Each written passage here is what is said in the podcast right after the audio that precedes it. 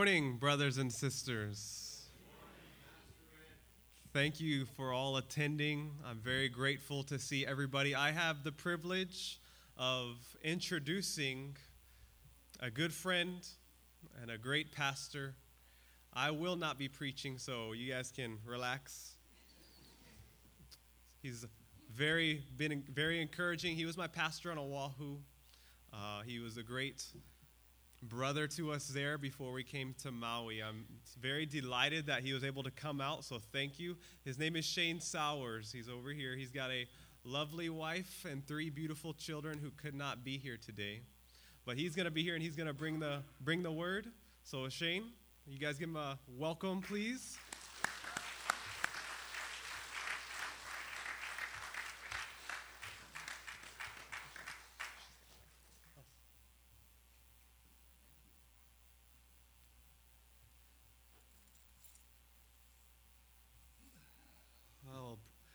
Appreciate this. Thank you so much. And uh, this is an exciting day uh, for me.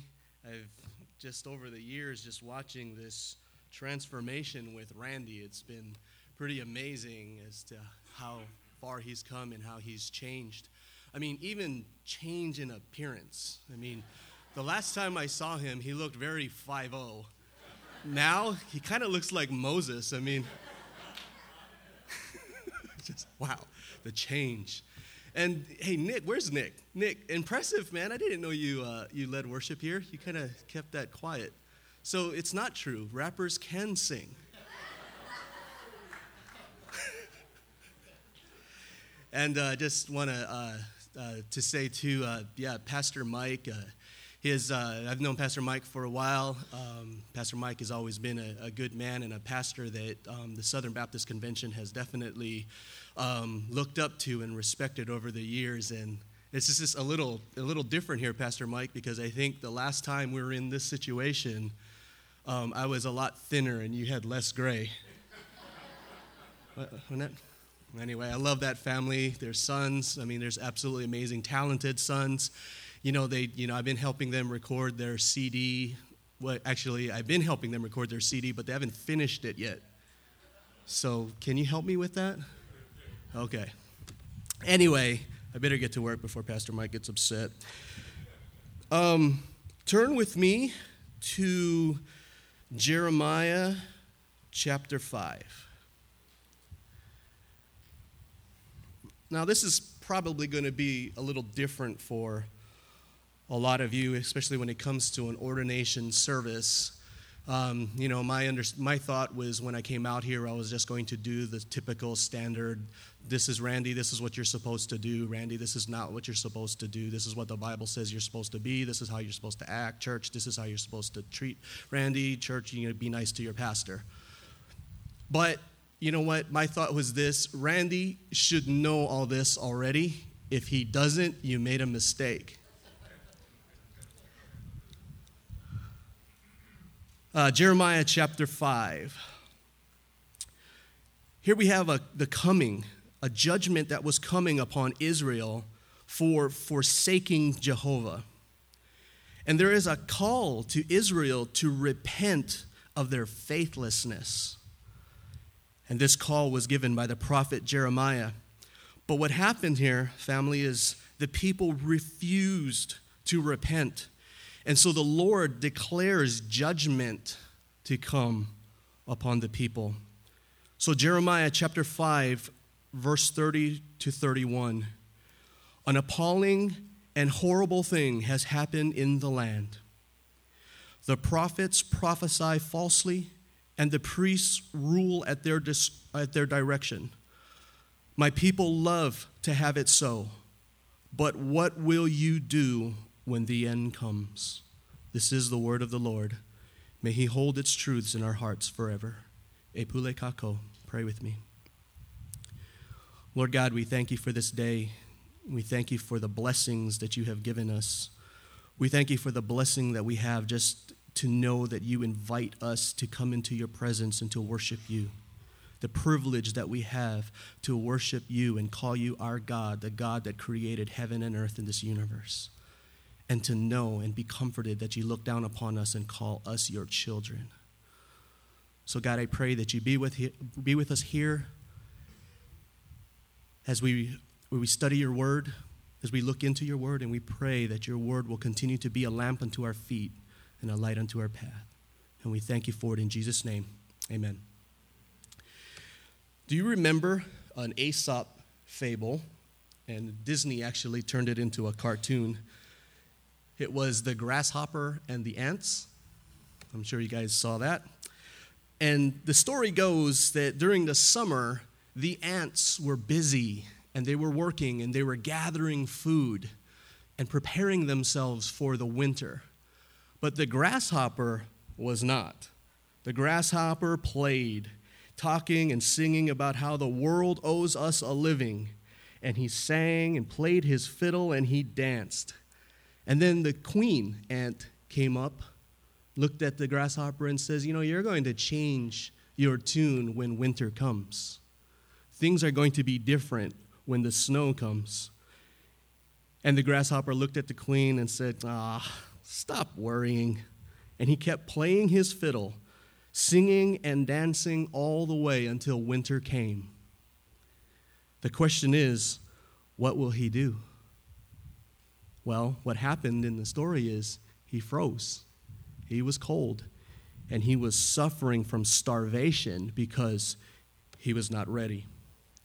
So, in a similar fashion, the Israelites were warned by the prophets at the time. And time and time again, they warned them to repent, repent and turn back to God, because if they didn't, judgment was going to come upon them.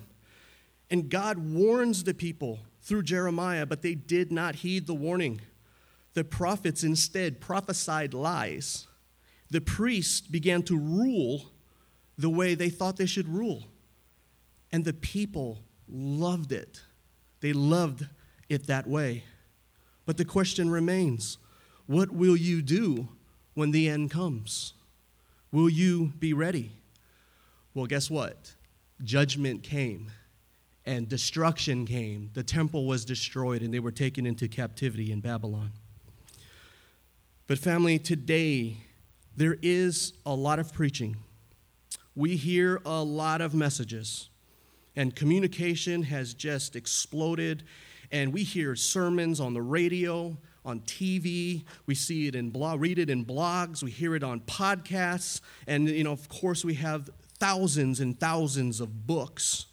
And all of these things are giving a message, a message to the church. But one of the things that I think that we need to come to grips with now at this time, especially at this time, is a lot of the messages that we hear, they're just not good. A lot of the messages that we hear are false hopes, a message of peace when there really is none. Just like the prophets at that time, we're hearing preaching of lies, falsity, and we see this in an endless, endless supply. I mean, I, I, say to Central Baptists all the time, it's like sometimes when I go into Christian bookstores and I look at all the racks of books that they have up there, and then I go into Barnes and Noble and I see that one rack of Christian books, and it's like, wow, I think there's more heresy in Christian bookstores than they are in Barnes and Noble. I mean, this is a, a, serious thing that's beginning to unfold, and we're beginning to see this happen more and more. And not only that, but we're seeing church leaders. Church leaders are beginning to lead worship any way they want to. We're seeing motocross now in churches. We're seeing literal circuses in churches. We're seeing all kinds of things in churches these days. And people are doing it for an end, yes, but they are doing it any way they want to. They seek they seek direction from church consultants instead of the scriptures. We're watching some of the most influential churches in America with their services that resemble more of a rock concert. We're hearing sermons from influential pastors that represent more of a comedy routine. And, and pastors now who are better off with MBAs than MDivs. Things have changed. Things are continuing to change. But what we need to do is we need to not deceive ourselves. Let's not deceive ourselves. This was an abomination to God in Jerusalem, and he judged them, destroying the Holy Land and destroying the temple. And this is what I think we've got to get clear in our minds. If he did it to them, we better believe that he will do it to us. What are we going to do when the end comes? Throughout all of church history, we see battles for certain aspects of the church, doctrines in the church. We see that early on, we see a battle where the church was having to fight for the truth regarding the divinity of Christ, battling for the truth concerning the authority and the reliability of God's word. The truth, and we've seen, you know, 500 years ago that we battled for the truth of justification by faith alone. Today, we actually have a battle that I think many of us are not aware of.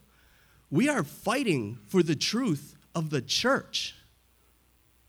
What is the church? What is the church supposed to be? Who is the church for?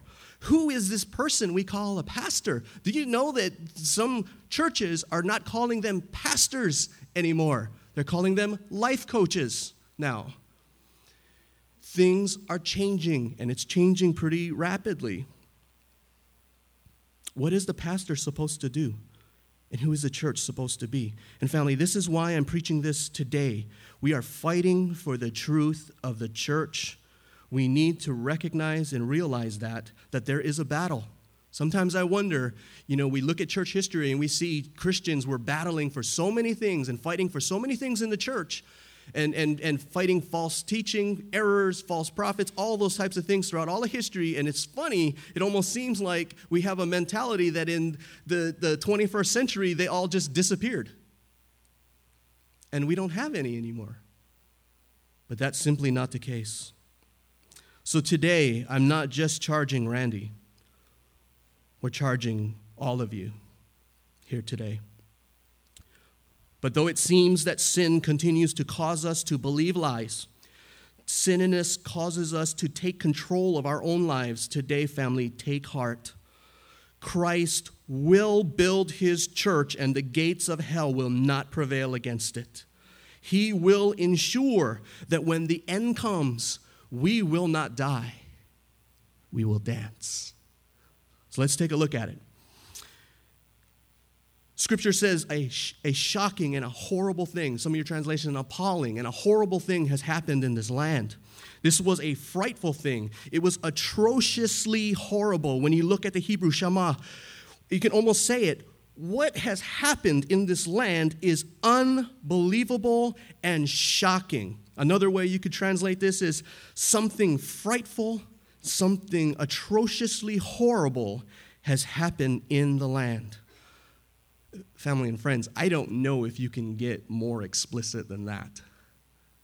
This is an intense beginning. He is bringing this in, and it's sharp, it's there, it's hard. But what was this thing? Well, we see three things. The first thing is we see prophets that prophesy falsely. Now, this is unthinkable. This is why it's unbelievable. What is a prophet? A prophet is a person who's supposed to speak whose words? God's words. But instead, he's preaching his own. And God's words are truth. But instead, these prophets are preaching lies. That's unthinkable. That's unheard of. Now, this is what was going on in the land. Jeremiah chapter 23, verse 21 through 22. 23, verse 21 through 22. I did not send the prophets, yet they ran. I did not speak to them, yet they prophesied. But if they had stood in my counsel, now get this, watch this, Randy, watch this. But if they had stood in my counsel, they would have proclaimed my words to my people, and they would have turned from their evil way and from their evil deeds. Wow. Are, are you telling me that in order for us to make a difference in the lives of people and to see transformation, repentance, and salvation, is that all we're supposed to do is preach the word? Wow. I, I just don't know if that's what we're being taught in seminaries these days. That all we have to do is preach the word. If we would just preach God's word, we would see transformation. If we would just follow his counsel and his direction that he's laid out for us, It would bring repentance and the turning of evil. But I wonder today, do we even believe this anymore? Jeremiah chapter 6, verse 14 They have healed the wound of my people lightly, saying, Peace, peace, when there is no peace. They lied to the people to make them feel better because that's what the people wanted. They manipulated them, but that's what the people wanted. Today, I think the proclaimers of the Word of God, which are our pastors and our ministers today, we have a responsibility to preach the truth, the whole truth, and nothing but the truth. But we're told by experts. Experts are telling us now they don't preach the Word. It, it makes people feel like sinners. And you know, if people feel like sinners, then it's going to be really bad for their self esteem. So don't do it. We're, we're also told by experts not to preach on sin because it's negative. And people need to think positive in this day and age. And, and, and, I don't know if you know this, but there's actually something called the Positive Bible. I don't know, Pastor Mike, if you've seen this, the Positive Bible, where they've taken out everything negative in the Bible. And it's just a little under 200 pages now. That should tell us something. But why are we letting this into the church? Why is this happening? that, we hear the self esteem movement has come into the church and it's all over the place and, and family. Do, do we even know that the self esteem movement was actually started by a guy by the name of Nathaniel Bryan or Branden? And he was a disciple of an atheistic philosopher named Ayn Rand, who is hostile towards God.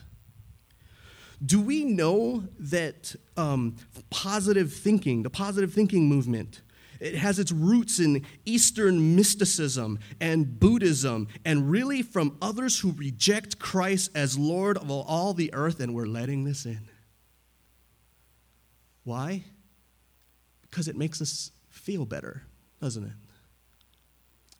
I mean, I, I, I remember growing up, and we learned this when we were young. You know, you got to think positive because if you think positive and you think that you can do it, then you know you can accomplish anything. But I don't know for you Gen Xers out there. I, we used to believe that, we used to follow it, but I found out that, hey, you know what? There's no amount of positive thinking that I could have done for me to be playing center for the Los Angeles Lakers.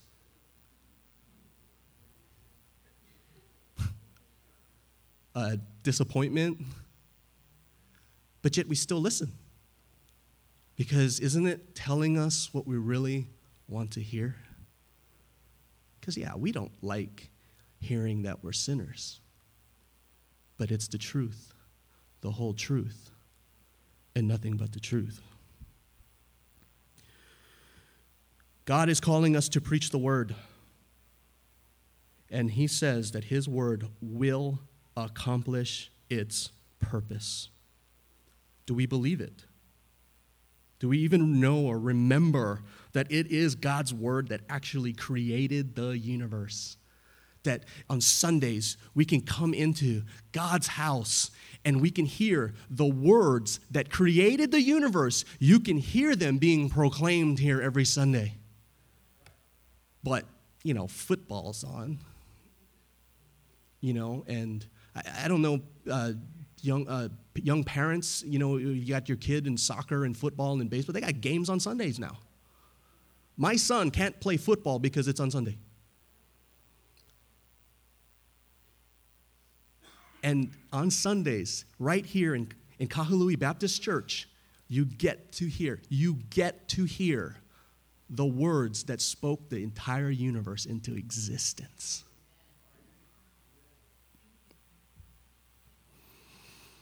My question has always been this we don't want to tell people that they're sinners, but how do you, how do you get the gospel that Jesus died for our sins?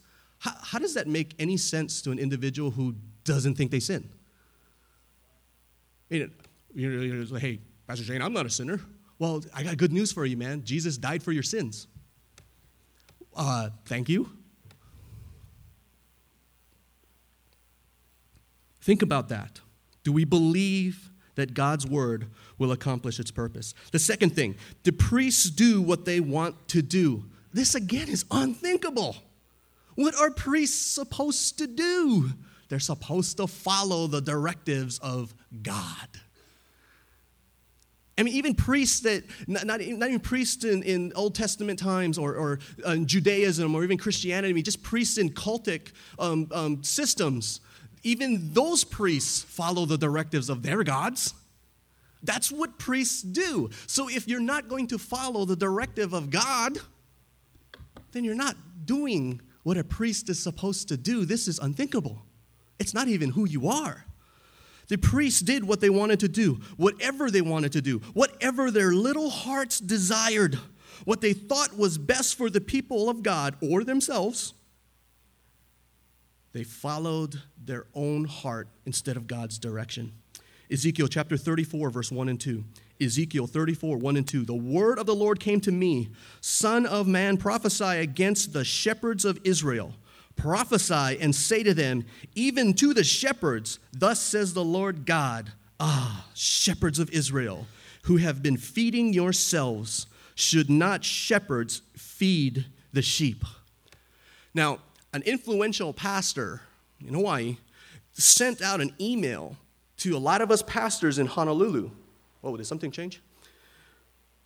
That was weird. It was like my voice did something. It was almost I don't know, creative. a pastor, an influential pastor, sent an email to pastors in Honolulu. And what it was was an email concerning an incident that happened with his assistant. His assistant came to the pastor to say, Pastor, I'm going to resign from this church because you know what? I'm just not getting fed. And this influential pastor was appalled. He could not believe he heard what he just heard. He is just like, after all these years, have you not understood what I've been trying to do? I'm not here to feed you. You need to feed yourself. Uh, this was an email. I'm reading this. And he said, I right away accepted his resignation because I do not want people like that here. You don't want sheep that want to be fed the Word of God in your church? Because listen to the scripture that we just read. Isn't God saying the exact opposite of that? They, he was judging them for feeding themselves. Aren't shepherds supposed to feed the sheep? Peter, do you love me? Yes, feed my sheep. Peter, do you love me? You know I do feed my lambs. Peter, do you love me? God, what, why, why do you keep asking me this? You're making me nervous. Of, of course I love you. Then feed my sheep. He didn't say, then go out there and teach my sheep how to feed themselves. Jeremiah 23, verse 1 Woe to the shepherds who destroy and scatter the sheep of my pastor, declares the Lord. How are the sheep scattered? bad leadership, bad shepherding. Today we are losing our grip on how we do ministry because many churches are even acknowledging that it's not the job of the pastor to feed the sheep anymore. Well, then what's the job of the pastor? The job of the pastor, and uh, I mean, it's so technical to say it, but let me just say it this way his job is to entertain goats.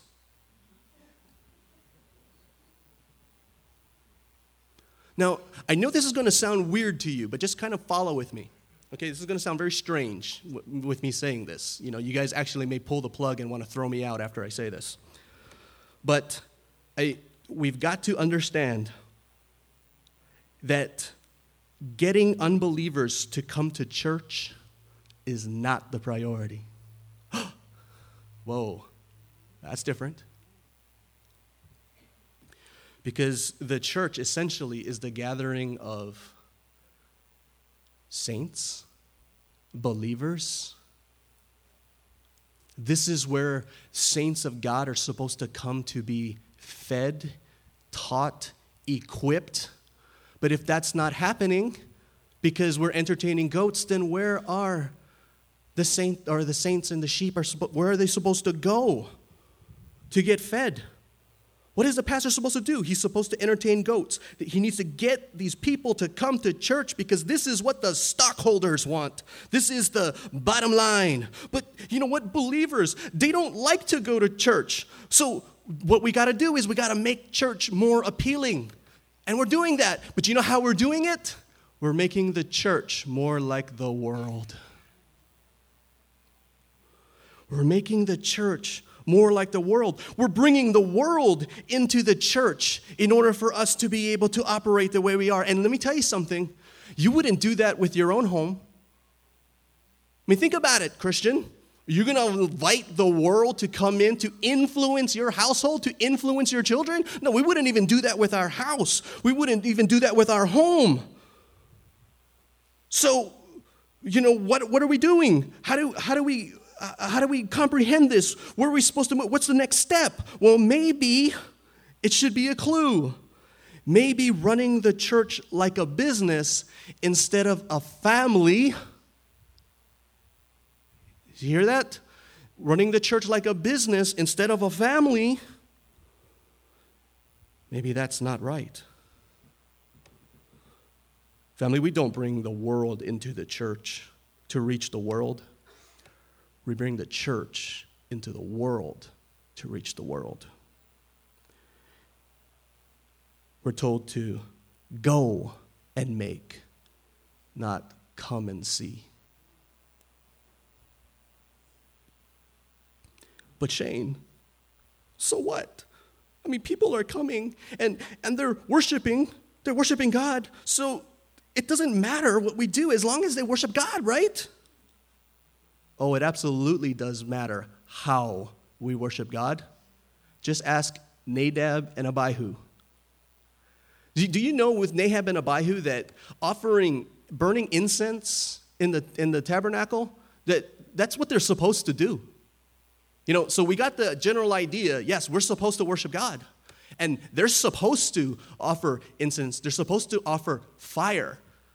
They're supposed to give it to God. That's what they're called to do. But this situation, what happened? They offered strange fire or fire that wasn't regulated by God, fire that God didn't tell them to do. And what happened to them? Done. Dead.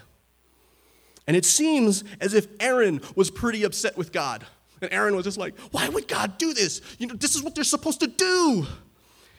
And the Lord spoke to Moses.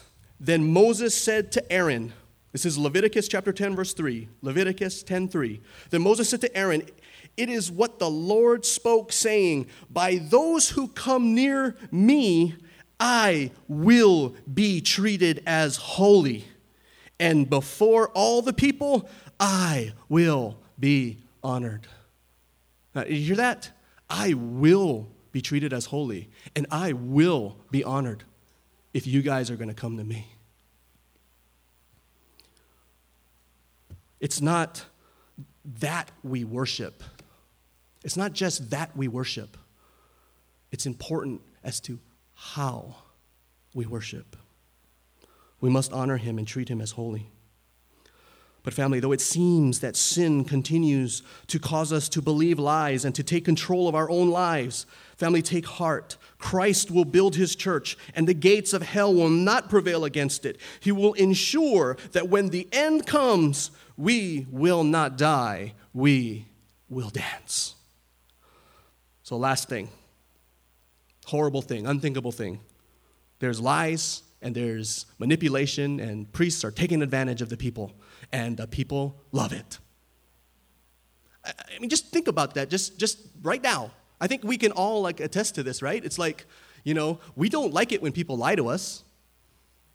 I mean, if I ask you, do you like people lying to you? Your first initial response wouldn't be, uh, yeah, I love it. Um, do you like it when people manipulate you and to make you do things that you don't want to do? I mean, I mean, authority in our country, I mean, just don't tell me what to do. Well, we don't like that, but they loved it this way. That's what was going on with them, and they loved it.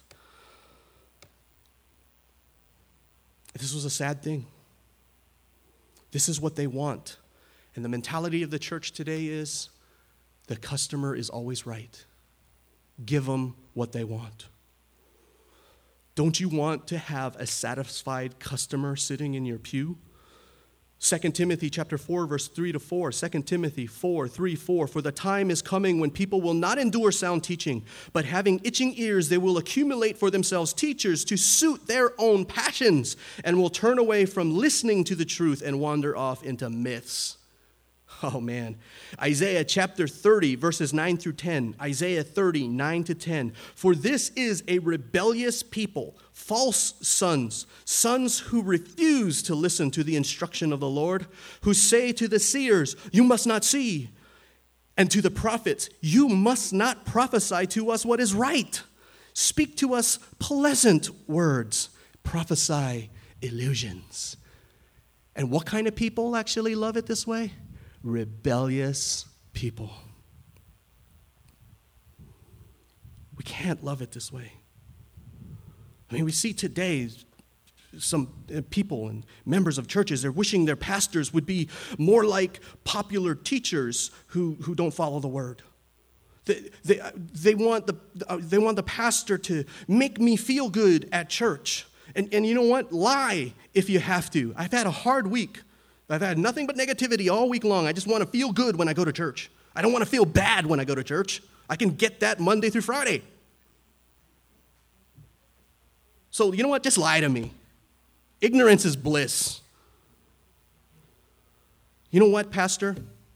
And, and you'll get this. Hopefully, from not from anybody here, Randy. But you'll get this. Pastor, you got to go with what's popular. You know, you want, we want success in the church. You got to go with what's popular. You got to go with what's successful. You got to go with what works. You have to create more programs. You got to do more activities. Okay, fine. Um, will you help me with that? Uh, no. Um, I, I, I, I'm too I'm too busy right now. You know, I got, I got yoga on Monday. I got, you know, my weekly massage on Tuesday. You know, my son has basketball on Wednesday. Thursday night is movie night. Friday night is date night. And Saturday, you know, I'm busy all day and all night. But, uh, you know, Sunday, I go to church. But, you know, after church, that time from Sunday till Monday, that, that's my personal time to do what I want to do. Pastor, I'm sorry. I, I can't help you. But let me tell you something you better get to work on it, or I'm going to go someplace else. That's just the way it is.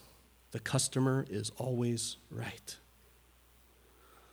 But some of you are saying this today. You know what? I don't want a pastor like that. Yeah, you're, you're right, Pastor Shane. You listened. I heard that. Yes, okay. I don't want him to lie. I, I, I don't want I don't want a seeker-driven entertainment type pastor then don't be a seeker driven entertainment type church member. Hello? Because if we do this, it's going to put um, just unnecessary stress upon the, the shoulders of the pastor. Church, you need to guard his heart. He is going to struggle. He is going to stress on Monday. He's going to have to fight against vanity, envy, insecurity, stress, impatience, impulsiveness, and countless other things because he, if he wants to run church right in our society today, it's really difficult to do. It's like I tell my wife all the time, it feels like you're swimming upstream. It's like pastors today are like salmon. But you know what happens when the certain time comes with the salmon? They die. or they get eaten by a bear. You got to help him. And you help him by this don't love the lies. Don't love those that do it their way. Do not love it that way. Support your pastor when he leads the church in God's counsel. Encourage your pastor when he preaches the truth. Pastor Mike taught you for all these years to love the Word of God. Please continue to love it with Pastor Randy. Love the truth. There is a huge amount of stress and pressure on pastors. I, you know, we're dealing with a highly judgmental culture And, and you know, I, I told, you know, Pastor Randy this last night. I mean, I, I, this has actually happened. You know, we get together with pastors, and um, when some of these large church pastors find out that, you know, oh, you know, Shane, you, you pastor a small church. Oh, yeah, a small church. Um, well, you, you probably should quit then because this is obviously not your gifting. I've heard that several times. Um, you know what? I get I, this other one. I get. Oh, oh, you know what? You, you poor baby. Don't worry. God will help you someday.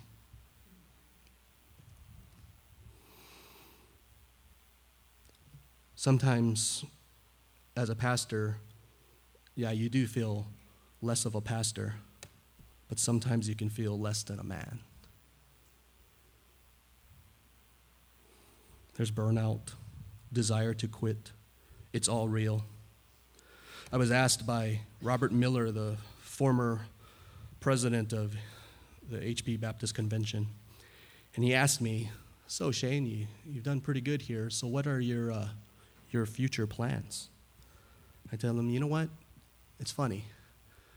When seminary was done, when it came to pastoring, man, I wanted to be the best. I wanted to be number one. I want to win the race. And you know what I told him? After 23 years of ministry, I just hope I finish. Church, don't love it that way. Love it God's way. Nothing encourages a servant more than watching his king honored and cherished. So, as I close here, what are you going to do when the end comes? Are you ready? Because Pastor Randy, and we've talked, Pastor Randy, that's all he wants to do is get you ready. Everything he does is going to be helping you to get ready. And family, friends, you need to believe that it is coming. And at so many times and in so many ways, we just have this tendency to love the darkness instead of the light because our deeds are evil. We want to hide within our sins. We're all guilty of lies. We're guilty of believing them, loving them, and even spreading them. We are all guilty of ruling our lives, doing what we want, when we want, who we want, and we will worship a God who will only do what we want. All have sinned and fall short of the glory of God. There is no one righteous, no, not one. So let me say this again. What will you do when the end comes? There is nothing you can do. Wow. Uh, they, were, they were right about you, Shane. You, you really do have a way of making people feel bad. but you know what? I love it because I get to give you the good news. Just like the grasshopper, go back to the story, he couldn't do anything, it was already too late.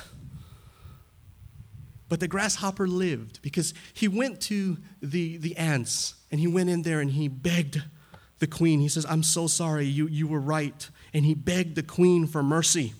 And she told the grasshopper, Go, take your fiddle and dance.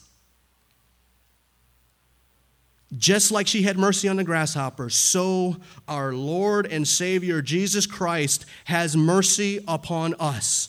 Though, when I ask the question, What will we do when the end comes? you say, Nothing. But I can tell you this all who call upon the name of the Lord shall be saved. Right now, family, if you confess with your mouth and believe in your heart that Jesus is Lord, you will be saved. And these are promises given by a God who cannot lie. This is the good news. Rejoice because Jesus died for our sins according to the scriptures, and he was buried and he was raised on the third day, all according to the scriptures. The saying is trustworthy and worthy of full acceptance that Christ Jesus came into this world to do what? To save sinners. And today, we can have hope when the end comes. Because here's another promise. Promise you get in Philippians, my favorite. He who began a good work in you will bring it to completion at the day of Jesus Christ. It's not about what you've done, it's not about what you do. It's about what He's done on the cross. Well, well, Pastor Shane, that's, that's strange, man. You, you, can't, you can't say this kind of stuff to people. If you, if you let people off the hook like that, they're going to do whatever you, they want to do, the very thing that you're telling them not to do. I love it. The same question was asked of John Bunyan by the Anabaptists. We, we don't actually, Southern Baptists, we don't technically, we don't descend from Anabaptists. So, you know, take a deep breath. But the Anabaptists chastised John Bunyan for that. You can't tell them that. You can't tell them that it's not about what they do, it's not about what they've done, it's not about what they're going to do, that it's all about Christ. You can't do them that. Do that because they're going to take that and they're going to do whatever they want to do. And you know what John Bunyan says? God's people will do what he wants them to do. God's people will do what he wants to do. Our Lord is faithful. He will never leave us nor forsake us. He will not let us go. And family, though we look in the world and it seems that sin continues to cause us to believe lies and to take control of our lives, rejoice. Christ will build his church and the gates of hell will not prevail against it. Rejoice because he will ensure that when the day comes, when the end comes, we will not die. We will dance. Let's pray. Father God, we thank you for your word. We thank you for encouragement. Father, we thank you that we don't have to run from the truth. We don't have to run from the light. Yeah, if we're honest with ourselves, we see that we've come so short in so many ways. And, and we know, just as you know, we're going to walk out of these doors and sin is just going to be there. But Father, I thank you that we can rejoice that the blood of Jesus covers covers all our sins. The sins that we even know not of. Father, I pray that you create in us a clean heart renew a right spirit within us. Lord, please don't ever cast us away from your presence or take your Holy Spirit from us. Lord, we pray that every Sunday, when we all come here on Sundays, that you will restore unto us the joy of our salvation. Renew a right spirit within us, Lord. And Father, there may be some here today that don't know you. But Father, the Holy Spirit began to work in their heart. And you've given them a new heart. And right now they're sitting there and they believe. They believe that you are the Son of God. Father, we pray that you help them. Help them to move forward. Help them to connect with Pastor Randy here at Kahului Baptist. And for all everyone else, Lord, help us to be salt and light in this world. We thank you in Jesus' name. Amen.